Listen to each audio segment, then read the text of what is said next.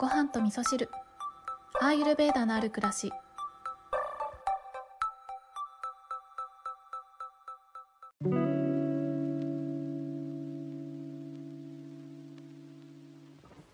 こんにちは。土井京子です。えー、今日はですね、ご紹介したいお便りがいくつかあったんですけれども、えー、何せ私のコンディションが本当に微妙な感じでですね、今日はそんな私の今のコンディションと、えー、そんな自分とどんな風に向き合っているかっていうお話をしたいなと思うんですけれども、えー、昨日の放送でもね、言いましたけれども、今私はですね、えー、免疫力が著しく低下をしておりまして、もう本当に感染症気をつけなきゃなって思ってるんですけれども、えー、リップクリームがね、うん、合わなかったっていうとこが引き金になって、今ね、唇がすごくね、腫れてるんですよね。で、昨日の夜ね、えー、っと、唇にギーを塗って寝たので、表面的な荒れてたところっていうのはだいぶ良くなったんですけれども、ただね、この内側ですね、内側が、うん、なんかこう熱を持っていて、で、普段の唇のね、2倍ぐらい腫れてるんじゃないかなって思うぐらい、もう人相変わるぐらい腫れてて、なんかもう、あの、ハリウッド女優ぐらい腫れてるんですよね。自分が唇ぷくっとなるとこんな顔になるのかなんて思いながら見てるんですけれども、まあそんな状態で、で、えーと、そうやって炎症を起こしているっていうところから今度ね喉元のリンパの部分が腫れてきてるんですよね。本当にこのリンパに関係するところっていうのは免疫力なんじゃないかなと思ってるので今やってることなんですけれどもね、えー、よく寝るっていうことですね。しっかり睡眠をとるっていうことをもう本当にこれに尽きるなって思っていてなんかあの以前だったらねこうやって何か、例えば唇が腫れたとかっていうことがあれば、えー、皮膚科とかね行って、えー、ステロイドかなんか出してもらって飲み薬とかね抗生物質とか出してもらって表面だけでね抑えようっていう風にしていたんですけれどもあのこのねアイルベーダとかね東洋医学的な考え方を学んでからはこれがね全部えー、自分の体からの、えー、メッセージだっていう風にね捉えられるようになったので、え、今唇が腫れてますそれってなんでだろうねっていう原因をねしっかりと、えー、遡って考えてあげるようになったんですよね。あのなんかね体って本当に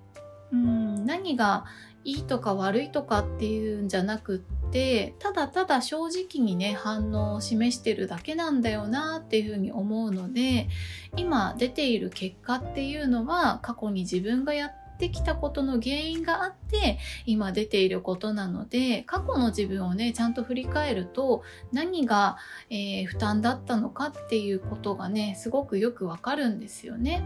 えー、今の生活が、えー、何かね今までと変化がなかったかどうかとか食生活今までと変化がなかったかどうかとか仕事はいつもより大変じゃないか無理してないかとか、え睡眠はね、えきちんと取れてるかどうかととか、まあ、そうやって一つ一つ自分を見直してで、えー、なんとなく心当たりっていうのはいくつかあるわけですよ。なのでね、まあそんな自分ときちんきちんとえ向き合ってあげてこれ以上負荷をかけないようにしてあげるっていうことをしてあげるだけでもあの何かをねこの先、えー、例えば何かお薬を塗ってまあ、お薬を塗るのはあの悪いことじゃないと思うんですけれどもお薬を塗るよりもまず先にね原因を突き止めてそこと向き合うっていうことの方が私は大切だと思ってるのであの本当に症状が辛かったらお薬に頼りたいなとは思うんですけれどもあの体ってね自然治癒力っていうのがあるのできちんとその自然に治してあげられるような余裕を与えてあげればきっとねあの自分で直してくれるんじゃないかっていうふうに信じたい気持ちがすごくあるのでまずはね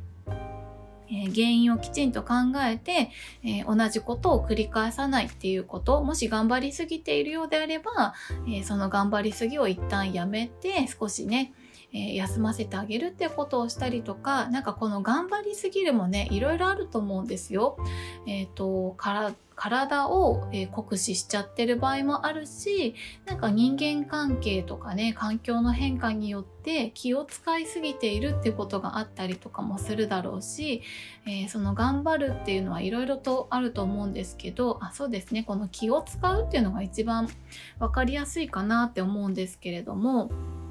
えーと、よくね私は、えー、アイル漢方ラボの YouTube の方でね幸田先生とお話をさせていただいているのであの中医学的なね視点っていうのもすごく参考になるなと思ってるんですけれどもまさにねこの中医学的な視点でいうところの気を使うっていうあの気が不足していくような状態っていうのがアイルベーダでいうところのバータが高まっていくようなそんな状態になってきていてそうなってくると体がねすごく疲れたような状態とか弱ってるような元気が足りないような状態になってきてでそうすると,、えー、っと免疫力っていうのが低下してくるのでねいつもだったら大丈夫なこと例えばリップクリームもいつも使ってるリップクリームで大丈夫だと思って使ってたのに体が弱っていたから、えー、合わなくなっちゃったとかねそんなことが出てきたりとかもするんですよね。なので、まあ、頑張りすぎないで、えー、気を使いすぎないようにするみたいなねそんな風にね、えー、してあげて、えその状態にしてあげてからしっかりと休養をとってあげるっていうことで自然に体がね治っていけるようなサポートをしてあげたいなっていう風に思ってね今はそんな風に、え対処をしております。はい。ということで、今日はですね、唇がハリウッド女優並みに腫れているということで、かなり喋りにくい状態でお話をしているのでね、途中ちょっともしかしたら噛んじゃってたかもしれないんですけれども、